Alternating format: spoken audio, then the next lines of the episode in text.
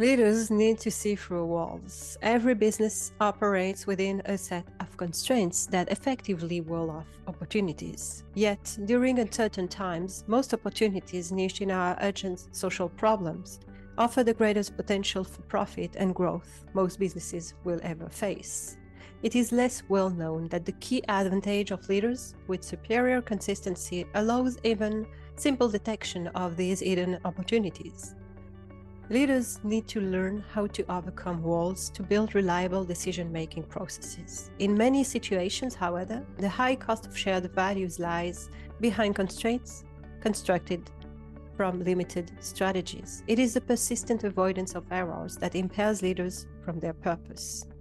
A thorough and dynamic examination of the evolving ecosystem and ensuring awareness and discipline in judgment will help leaders discover exceptional circumstances that might lead to success. How do you see through walls?